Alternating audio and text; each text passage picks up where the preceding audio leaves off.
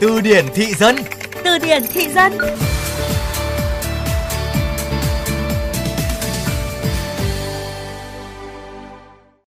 Hàng pha cây chỉ có phải hàng ao đâu mà lên mặt chảnh chó vừa thôi bà.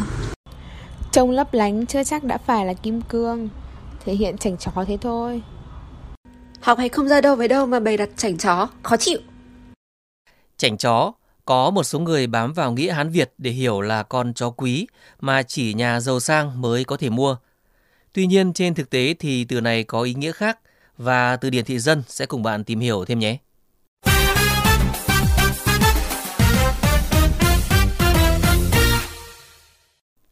Chảnh có nghĩa là kênh kiệu, tự phụ, kiêu căng, tự cho là mình hơn người, coi thường người khác.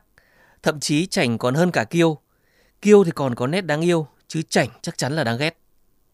Chảnh kết hợp với sang thành sang chảnh thì ám chỉ một lối sống hào nhoáng bên ngoài, kiểu khoe của, hàng hiệu đầy người, kim cương lấp lánh, xe to, nhà đẹp mà chưa chắc đã là bản thân sở hữu.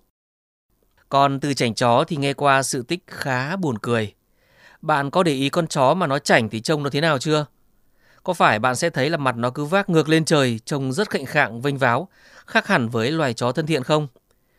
Đúng là từ này có xuất phát từ những con chó của những nhà khá giả, được cưng chiều thái quá, nào mặc quần áo, nào làm lông, làm móng, nào đeo trang sức. Điều này khiến người khác nhìn vào không chỉ ghét chủ nhà mà còn ghét cả chó.